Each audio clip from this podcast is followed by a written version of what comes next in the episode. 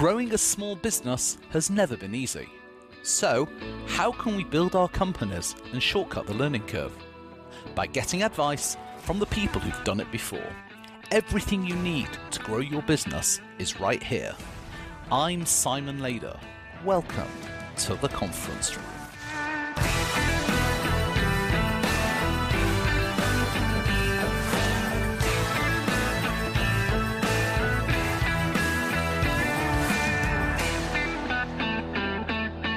Good afternoon and welcome to the conference room. I'm joined by Chandler Walker. Chandler is the Chief Growth Officer of Taylor Green Media and co founder of Stone Age Fuel. He graduated from the University of Nevada, Reno, with a degree in biochemistry and molecular biology, and then established a brick and mortar wellness facility, which he pivoted to an online health practice a year before the COVID lockdowns. Now, after scaling both businesses to seven figures and doing over 3,000 sales consultations, Chandler created Compassion Conversations, a sales system centered around compassion and care. And he has the goal to change and redefine the landscape of sales altogether. And I'm delighted He's come into the conference room to tell us all about it. So, Chandler Walker, good afternoon and welcome to the conference room. Yeah, thanks for having me here. Super excited to tell the story of how I scaled my businesses up, how we ate dirt in the beginning and slept inside the facility, and ultimately how we gained this idea behind compassion conversations to change the landscape of sales and get away from manipulative tactics, being aggressive, and all that junk that really nobody feels good about doing. That sounds great. I'm really excited to dig into that. But just before we do, all heroes have an origin story, and you're the hero of our story. So, how did a graduate of UNR go on to read redefine sales altogether? Yeah, that's a good question. So, when I was growing up, I had a, a, mother who suffered from bipolar disorder.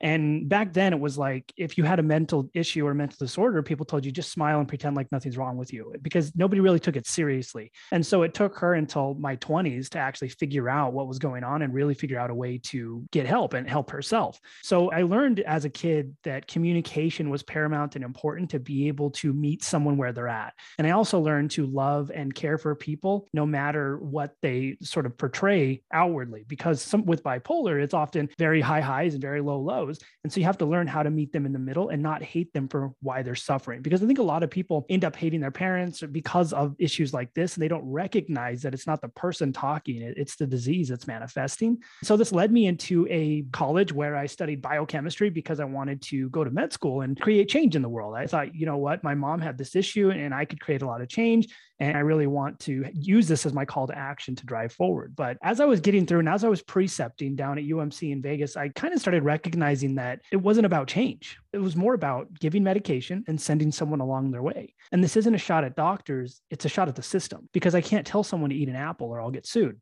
and I can't follow up with them to see if they're eating apples. I can give them refill on their medication and they'll keep coming back. And so everybody centers around being medicated. And ultimately, that wasn't really where I wanted to be. It wasn't really where I wanted to be helping people. So I broke off and I opened up Stone Age Fuel, which is our brick and mortar wellness facility. And we had the goal of helping people in six key areas mental health, social health, sleep, nutrition, fitness, and habits. And after working with three or 4,000 people, I started to develop this sales system that we were talking about in the beginning.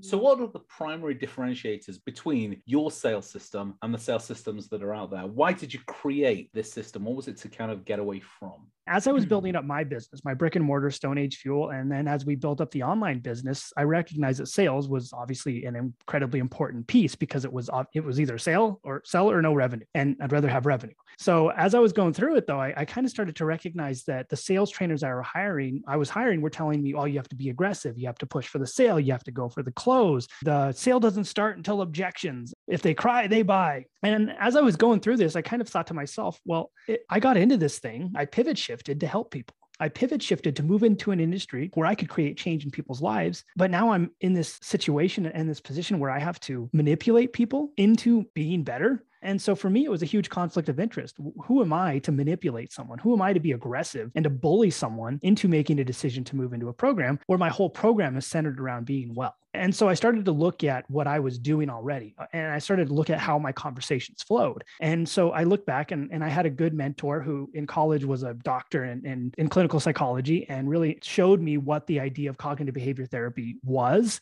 And so I took a lot of the aspects of cognitive behavior therapy, motivational interviewing, acceptance commitment therapy, and I took all of those and I combined them into the sales process that we have now. And so what we have is we have this psychotherapeutic modality of sales to where we can have a conversation to where we connect the dots to the past, help people understand where they're headed, where they're not headed, and the potential ramifications of where they could go are. And we don't have to tell them oh, Visa or MasterCard. We don't have to assume the clothes. We don't have to be aggressive. We just create and forge a connection to where someone recognizes and understands the different and real scenarios that are possible. That's great. So when you're talking to your client base, are you going in and offering this to other organizations to help them sell their wares as well? Or are you purely, is this just a system you developed and they're kind of executing in-house? So originally it was a system we were only executing in house. So I created the system, I scripted it out. I did three or 4,000 conversations on my own. Then I gave it to my team. They did it. They gave me feedback. Then we started spitting it out to the rest of our team and it grew into this thing that we were using in our organization. But then a lot of people started coming to me and asking me about our process. A lot of people started recognizing how we spoke, how our sales reps spoke, what our process looked like, and they were interested. So what we did was we opened up originally a beta for people outside of our organization to learn the system. And then after that, we went alpha, beta, gamma and trialed it with a lot of different people in the health industry, in the coaching industry, in the insurance industry. So all across the board. And after we were able to alpha, beta, gamma, then we launched it full blown out into the world. So now our compassion conversation sales system is running in the wild and everybody's enjoying it. Great stuff. And so when you're going into an organization to talk to them about using the system, okay, what are the key problems you're seeing their salespeople or you know, the organization itself having? Yeah, the first big problem that we see and we kind of have to work through is culture. Because when someone comes in to make a change, people in the organization don't necessarily want that change. So the first thing you have to do is work on the culture inside the organization. And in my opinion, the first and most important thing is our first pillar, which is detaching from the need to sell. So you have to take a lot of these commission based sales reps, you have to take a lot of people who need to make money and move them into a position and place to where they're not attached to the outcome. Because when they're attached to the outcome, all of a sudden commission breath comes about. It's like they need the sell, they start to be aggressive to get it, they start start to really want it. And the more you want it, the more someone's going to push away and not want you to get it. Because being human is a game of cat and mouse. It's if you want it, I don't. If I want it, you do. And so we have to teach them detach from the idea that you need to sell and attach to the idea that you need to serve and connect the dots. And people will want it more than ever. Right. And is that something that you found has been a challenge when you're dealing with salespeople who are driven by the need to earn commission? Yeah, exactly. And so what happens here is we have to kind of move them into an environment to where, yes, you're still earning commissions, but you're not chasing commissions. And one of my favorite quotes is the person who chases a million dollars dies chasing the million dollars. But the person who chases $10 and earns it, then chases 20 and earns it, then chases 30 is the person who ultimately dies wealthy or hopefully lives wealthy. Mm-hmm. And so this is kind of what we have to do with sales reps. So we move them into, okay, you don't need to chase the commission. You're still going to get the commission, but you're going to get more commissions by the way you approach this process. The less needy and desperate you are, the more likely it is that someone's going to want to be a part of what you do. And the more likely it is someone's going to feel like you actually care and you're not just there to close them. So then we'll see sales reps close rates go from in the higher ticket world, like 25%, 20% up to like 60 or 70, just from this little simple modification of the process. Right. And I think that kind of mind shift is really critical. It's interesting because one of our early guests on the podcast was Brian Stone, who is a chief revenue officer of a software security software company called Cymulate. And one of the things that he said, either on the podcast or in another conversation I had with him, was although he wants salespeople to be hungry, he wants salespeople to be hungry in their ability to move a prospect forward in the sales process and being able to move someone through by doing each step properly and well in serving the needs of the customer. And if someone's focused on that, then the first stage of the process will convert, enough of them will convert to the second stage and the second to the third and third to the fourth and so on until you get to whatever final stage that becomes the close Okay. And he said if someone's focused on that, then the success will happen because they're doing enough of the right things and the money will just make itself. And that's a much better, in his view, was a much better recipe for success than someone always just sort of chasing the dollar and chasing the dollar. Because very often that means that you'll miss steps out, you'll alienate the customer, you'll clearly not be an advocate or an ambassador for what the customer needs, because that's ultimately what your job as a salesperson ought to be. The customer needs to feel that you're their guy rather than just a walking ATM it sounds like that very much sort of coalesces with what you're saying. Yeah, that's exactly it. And it teaches the sales rep that it's not really about the close today, it's about the relationship that creates a consistent source of revenue tomorrow.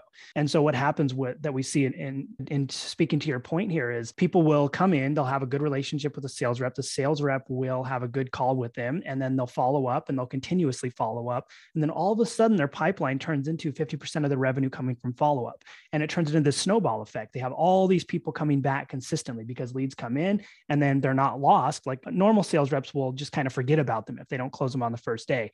But our sales reps will come back and build that relationship. So then it starts snowballing. Now all of a sudden you have 10 people coming in, 20 people coming in, 30 people coming in, people coming back, and people wanting to be part of it because you were able to maintain and consistently stick with that relationship. Yeah, no, absolutely. What differences are you seeing from like a before and after uh, one of your clients uses you or uses your system for their salespeople? Typically, what we see is the average sales team in a higher ticket world with products that are like three or four, five, six, ten thousand dollars or more, we'll see about a 20% close rate with sales reps. And it's typically they're following traditional systems. And so they come to us and they say, Well, I need help with objection handling. But then we look at the process and their discovery process in the beginning is, is so awful that you can barely listen to it. And so we fix that. And once we fix that, they usually bump up. Their close rate goes at the minimum, it doubles, but on average, we triple their close rate. So you go from 20 to 60%. And all of a sudden now it's not about that one out of 10 sales. Now all of a sudden you've just tripled your ability to make commission and you don't care about the commission as much. So one of the biggest things that we see is that close rate. It often triples. And as it triples, they learn, oh, the relationship. Okay. So I can continue to create this snowball impact of revenue for myself. I can build the relationship and care about the person. I don't have to worry about handling objections anymore. And now I feel a lot better about my process. I'm not stressed out about it. I'm not stressed out about making quotas. And I have some time to breathe and some room to breathe because I have so many clients and they're in abundance at this point. Wow. So the quantity of sale increases and the quality of sale increases. Exactly. So our people will come on and I tell people we have this process called the no objection handling sequence. We don't get financial objections. We don't get spouse or partner objections because we handle all of that in discovery. We have a process called becoming a challenging leader where your goal is to not let things slide by and to politely and empathetically challenge somebody if something comes up. And what that does is it pulls out objections in the beginning so you can work through it before it becomes an issue when you drop the price and when you start talking about packages and all that. Because after you drop price and objections come out, it's a much different game. But if you can develop that relationship and build that cohesiveness with someone in the beginning and show them that you are a leader and you're someone worth following and someone who's willing to ask hard questions, they'll believe in you and they'll respect you. And have you found this to be just as applicable in the B2B world as in the B2C world? Yeah, absolutely. So we have health coaches in the B2C world who are selling B2C. But then on the other side, we have real estate agents. We were working on fixing an insurance company's cold calling process previously, which compassion conversations, cold calling, you'd think it, doesn't make sense, but it really does because it's about tonality and approach. And so we found that it's effective in B2C and even more in B2B. And the reason I say even more in B2B is because B2B buyers are much more sophisticated. B2C buyers, like someone looking for weight loss, they haven't been on 700 phone calls trying to buy something. They have no idea. So it's a newer process for them. But B2B, often you get people who have been on 500 different calls, people who have seen everything. They're grizzled, they're angry, they're frustrated. They don't want the sale. They know you're going to try to close them. And so when you approach it this way, it knocks them back a peg. And they say, wait a minute, don't you want my money? Are you going to ask for it? Do you even care? Completely shifts their mindset and the way they're thinking about what's about to happen let's dig into the actual process then. Okay. So, what would you say are the kind of primary steps that somebody that's doing compassion conversations would take in whether it's discovery, whether it's objection handling, whether it's moving someone through the sales process? What would you say the main kind of highlights, any kind of actionable steps that someone listening to this could start to put into practice today? Yeah. So, there's three main steps to compassion conversations. The first step is what I talked about earlier detaching from the need to sell. So, really writing down that you're here to to serve, you're here to build a relationship, and you're here to create consistency with this client because that results in higher revenue and more people coming back. And it removes the stress of the one call close mentality where you have to smile and dial and hope you get someone on that first call. And then the second one we look at is the art of cognitive questioning or cognitive listening. And so, what that means is if you're on a call or you're doing sales and your only goal is to just find the pain, it's not enough. People always say, find the pain, stick the knife, twist it on them. But it's not enough. Just because you make someone cry doesn't mean they're going to buy. And if they do cry, they're probably going to be in a buying state to where they're going to ask for a refund down the road. So, what we do is we look at not just the pain, but we want to connect the dots to the past. And we want to help them understand patterns of behavior that are not benefiting them and the real reason why they're not successful. And so you'll be able to ask, okay, well, for example, in like weight loss, why haven't you been able to lose weight? Oh, well, I've tried 85 different diets. Oh, okay. Well, tell me, how long have you been doing that? Oh, since I was a kid. Oh, wow. So you've been trying to do this since you were a kid. Yeah. What was home life like? Oh, well, my parents forced me to eat my entire plate. Oh, okay. Well, you've just established a pattern you can call to. Oh, okay. Well, you had to eat your whole plate as a kid. And you told me earlier you have a problem with overeating now. So it might not even be diets that are the problem here. I think we have a pattern of behavior that just keeps coming up. And I'll be honest with you, this might be really hard to fix because it's psychologically driven. So these are the kinds of things that people don't think about, they don't understand or recognize. In a B2B example, it's like, well, I need help generating leads. Okay, well, well, talk to me about what you've tried. Oh, I've hired 85 different marketing agencies. Oh, okay. Well, do you know what your key performance indicators are for like your ads and stuff? Uh, no, not really. Well, how long have you been trying to figure this out? Six years okay, so we've established a pattern. They don't know what their KPIs are. They've never tried to do it themselves. They're trying to outsource it and they repeatedly fail because of this. So we can call to those patterns and help them understand that these destructive behavior patterns will continue and they're not going to change. And once someone recognizes that, usually you're the only one who's ever brought this up.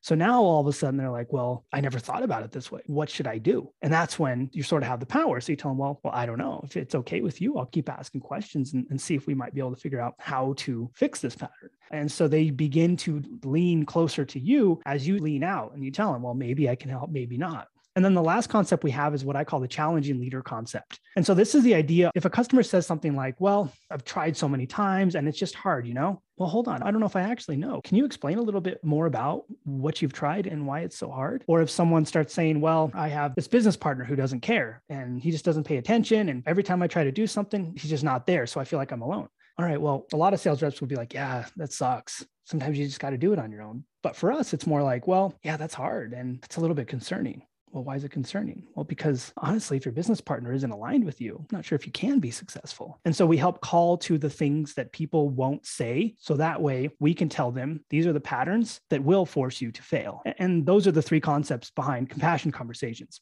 So we have detaching from the need to sell, the art of the cognitive questioner or cognitive listener, and the model of the challenging leader. That's amazing. And I love what you said about as the more they lean in, the more you kind of almost step away something that my very first boss, Mark, who I talk about quite a bit, he used to talk about the idea of like metaphorically holding out a pen to somebody. And as they reach in to take the pen, you just kind of pull the pen away a little bit and they'll come closer and closer and closer using similar kinds of, of techniques not in a manipulative sense, but the more you kind of effectively stand your ground and say, listen, I am here to serve, but it has to be, you know, the only way I can serve you effectively is under this structure, right? Enables people to step into that world because you've built up that kind of trust as opposed to you saying, I can help you. And they go, okay, fine. The only way I want you to tell me is to do this and this and this and this and this, right? Yeah, I want you to be my weight loss consultant, but I want to be able to eat cheeseburgers and I want to be able to never exercise and I want to be able to never drink water and I want to be able to go to bed whenever I want and get up as late as I want. Right. And if you then turn around and go, yeah, fine, I can still make you lose weight, you're setting yourself up for failure. They're not going to be happy. You're not going to be happy. And the whole thing's going to fail. Whereas if you stand your ground and using the techniques that you just talked about, they come more into your world, as well as you maintaining your credibility and your integrity, you're creating a platform where they can succeed and where you can succeed in helping them. Exactly. And that's a really good point there because one thing that you're doing, you're not just challenging people, you're interviewing them for their potentiality of being a good client or a good customer. If you say something and they're combative every step of the way, that's why we challenge them. We want to challenge their thoughts and beliefs to help redefine them and reshape to what's actually happening and what the real thing going on is. So then you at the same time can make a decision is this person coachable? Can this person be successful? If I enroll this person, will I have a successful client or will they be a failure? And so You can start to make the delineation between coachability and non at the same time. So that way you yourself can say, well, I can help you or I can't. And you can say it confidently. This also talks to the fact that ultimately salespeople are very focused on qualifying people in. I think it's just as much important to qualify people out and to determine, right, I may take this person's money, but if they're not a good client, I mean, I've spent all my time the last 20, 30, 40 minutes on the sales call trying to convince them that I'm a good service provider or my product is a great product for them. What I need to also understand is whether or not they're a good client for me. Because what I don't want is, you know, a month six weeks, you know, however it is down the line, they turn around and go, "This isn't working." Well, the reason why it isn't working is because you're not doing it properly. You're not, you know, you're not doing what you need to do, which means they're either going to ask for a refund or they're not going to renew. And so, what you're very much talking towards is the importance of qualifying out just as much as qualifying in, because nobody wants to have to give refunds and nobody wants someone that's just going to pay for the trial month and then never renew. Exactly. That's a good point. And that's why when people come in, they're like, well, let's just cut to the chase. How can you help me? I don't know. I'm not even sure if I can help you. Would it be okay if I ask some questions to see if it would even make sense? Oh, yeah. Okay. So sales resistance right off the bat, move in. Well, I mean, I don't know if I can help you. Drop the sales resistance, move into questions, become a cognitive questioner, and figure out what's going on with that person. And that's the beauty behind the thing. You're trying your hardest to disqualify them. I tell people often, I'm like, I will fight you to make sure you don't give me any money. I will fight you to make sure you don't enroll in this thing because I don't want you to enroll it for the wrong reasons. And we'll finish our conversation. It's like at the end, okay, so that's all I have for you. Right. Where do you want to go from here? Yeah. And often they're like, Can I buy? I'm like, if that's what you want, do you think you really need it? And so then you lean out and they start leaning back in. It's a process. It's push pull, it's give take. Absolutely. No, I love that. It's great. Like I said, like a lot of salespeople are so, and, then this kind of talks back to your original point of chasing the commission, that they're not pausing to kind of lean back out and let the sale come to them, where it's all about, you know, chasing forward. And, you know, the momentum is always kind of away from rather than towards. And it completely, this way, you can see it completely shifts the conversation. It's interesting that very often, either when I'm doing sales calls for my other businesses or if I'm on the receiving end, there's often an expectation on the other side for the salesperson person to just be an order taker, right? I'll get people guy calling me, all right, in headhunting business, right? And they're like, yeah, I need a this, this, this, and this, and this, and this. And I'm like, okay, well, that's kind of like stage three or four of the conversation. First thing I need to understand is, you know, what's not worked for you? Is this the right way you want to go? You know, at the end of the day, you know, we're headhunters, we're not contingency. You know, Salisi are probably the most expensive in the marketplace. Do you want someone that can offer you this level of kind of concierge service? So it's a very different type of thing of I'll throw you a job specification and expect you to like throw resumes at me. Look, don't get me wrong, there are plenty of organizations that do that. And if that's what someone's looking for and that works for them, then great, right? In the industry that I operate in, that doesn't really work, right? But equally, I get people calling me offering lead gen services, offering marketing services, social media, ah, thousands of different services. And ever since we launched the podcast, that that's increased exponentially. Yeah podcast editing, podcast this, podcast that, podcast the other, right? And it's so fascinating that the expectation is salespeople are now just order takers. All they're doing is taking orders. And you can see that all of this kind of qualification and understanding of what the genuine needs and the reasons behind those needs are almost disappeared. And so what you're talking about, kind of putting that kind of psychology behind it at the outset, it's a real shift. It's a real paradigm shift. And I can see how powerful that could be. Yeah, it's true. It changes the whole dynamic of the relationship. Even if someone with massive sales resistance comes in, they're like, I've been in sales for 35 years, just tell me what you can do. When you shift gears and you're like, well, I mean, I don't even know if I can help you, it completely changes the way they think about the process. And then you start asking questions, you dig in a little different way, you connect the dots, you find the past, you figure out the future. And then all of a sudden, these people are like, well, nobody's ever gone through this with me. This is pretty neat. Can I do what you do? Maybe. I mean, I don't know. And so they're like, wow, this guy's like either a real big dummy and he won't take my money, or there's like something that I really need here. Great stuff. Let's be honest. How much real selling comes into play? Like, for example, when people talk about the classic sale of understand the need and then position your features to benefit that need, okay? The ability to express what you do in terms that echo what the customer, potential customer says they're looking for, how much that really comes into play? It's just a personalized pitch for us. It's like you figure out everything they need in discovery, you connect the dots and you figure out the whole process that's going on with them. And then it's a two minute pitch. That's it. It's like, hey, because earlier you said this is going on. I think this what we'll what we're doing here would make sense. And because earlier you said this and this and, and this was a real big problem, then what we'll do is this. And then I think because you said this thing, then what we'll probably do is does that make sense? And then they'll say, Yep, And then, well, hold on. You said, yeah, but why though? Why would you even need this? Why does all that make sense to you? Why would you want this? Oh, because it's everything I just said. And then they go on this tangent and they're essentially selling themselves on why they need it. And so for us, it's like the pitch is like wham, bam, bam. It's like when we teach this, it's two to five minutes. If you go over five minutes, persons think of want to think about it. They're going to go off to Pluto. They're not paying attention anymore. They're looking at Instagram because now they're bored. And so you need to make sure that your pitch is super short if your discovery process is on point. Wow. You know, they say there's nothing new under the sun. Okay. What I think is so cool about what how you just described it is it is kind of taking, yeah, understanding the need, then matching the features to that to benefit that need, but done in such a super personalized way that you haven't reinvented the wheel, but you've certainly updated and if you like personalized it, which is great. Exactly. And the other thing we'll do is we'll work with our clients on making sure that what we have is new, unique, and safe. So that way, for example, like in our weight loss offer, we'll say, oh, well, because you said that you have you really struggle with commitment and you haven't really been able to figure this out. And since you were a kid, your parents were really hard on you and you have a real hard time following the process. What we're going to do with you is what I call the brain code rewire. And so then it sounds, it's not like what we're going to do is fix your mindset. Nobody cares. But brain code rewire, all of a sudden, uh, I want my brain code rewired, my brain code rewired. And then, oh, because you said that you don't really want to follow diets. And we talked about how you had to eat your whole plate as a kid. What I think would really make sense would be the neuronutrition model. And then, oh, I want the neuronutrition model. So it's a process of personalizing it and then making what you're doing seem new, unique, and safe. So that way there's a huge connection here. And people are like, this is exactly what I need because it's what I said 10 minutes ago. And also it sounds really new and cool. And I haven't tried this before. That's really, really cool. Okay, great. So, what three tips would you give people in order to be successful or to start to put this in action today?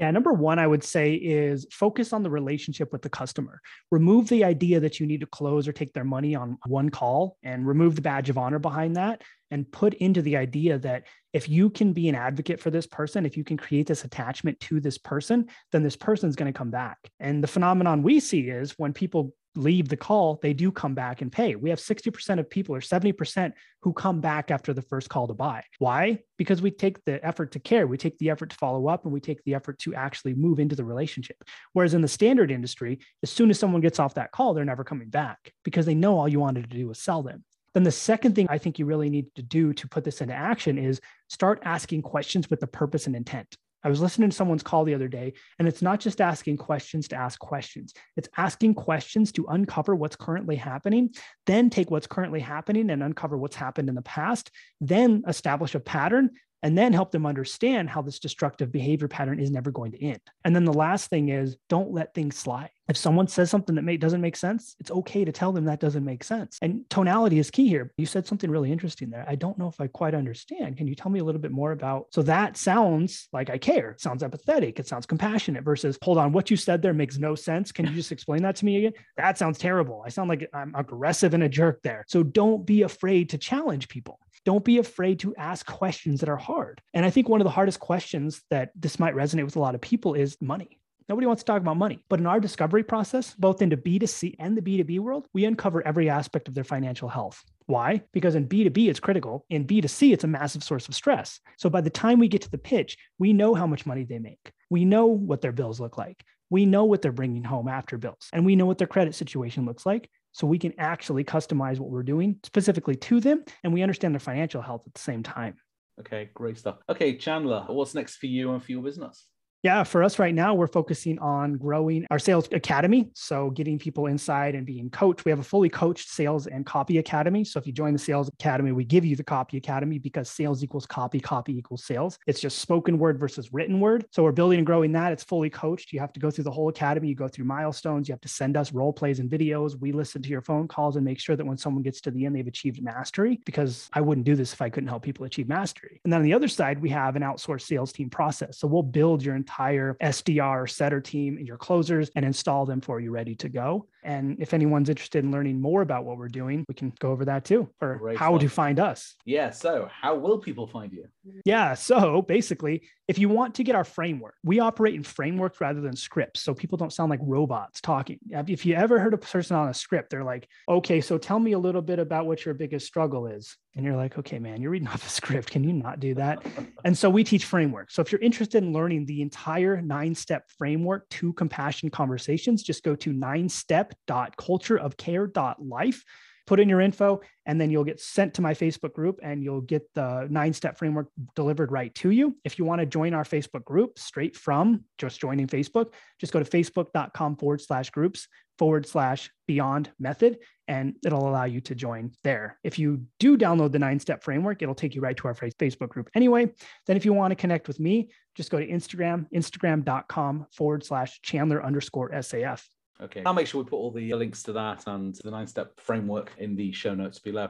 Chandler, this was an absolute joy. I've been in sales for crumbs over 30 years, and just hearing what you said, it's just been such a breath of fresh air and it's been so revealing and so educational for me. I can't imagine what people who are listening to this have thought as well. So I wish you genuinely the very, very best of luck with all of your endeavors. And thank you so much for joining us on the conference. Room. Yeah, thanks for having me. And I just tell everybody I'm just a nerdy biochemist who became obsessive with the process and wouldn't settle for anything less. And here we are today. That's great. Thank you very much. Thank you. Coming up next week on the conference room, I'll be talking to former TV producer and podcast expert Rena Friedman Watts. The kinds of guests I love are open books the ones that aren't going to say after, e, you know, I said something I didn't really want you to put in there. Okay, maybe if it's like a 30 second clip, that's not a big deal. But people that are comfortable in who they are, they can own their mistakes, they can speak to them, like things that are Googleable about you, you need to have a story around. Thanks so much for listening. Make sure you visit our website, theconferenceroompodcast.com, where you can find all the show notes plus links to the resources mentioned during the podcast. If you enjoyed listening to this, make sure you subscribe so you're always the first to know when each episode is released. Also, please take the time to review the podcast so that more people who want to grow their businesses can find us. To talk about this or any other podcast, or in fact anything business related whatsoever, find me on Twitter at Simon Lader, or you can find me by searching for Simon Lader or Salisi Academy on Facebook or on LinkedIn. I'm always open to a conversation. Thanks for listening to the conference room. Until next time, keep talking.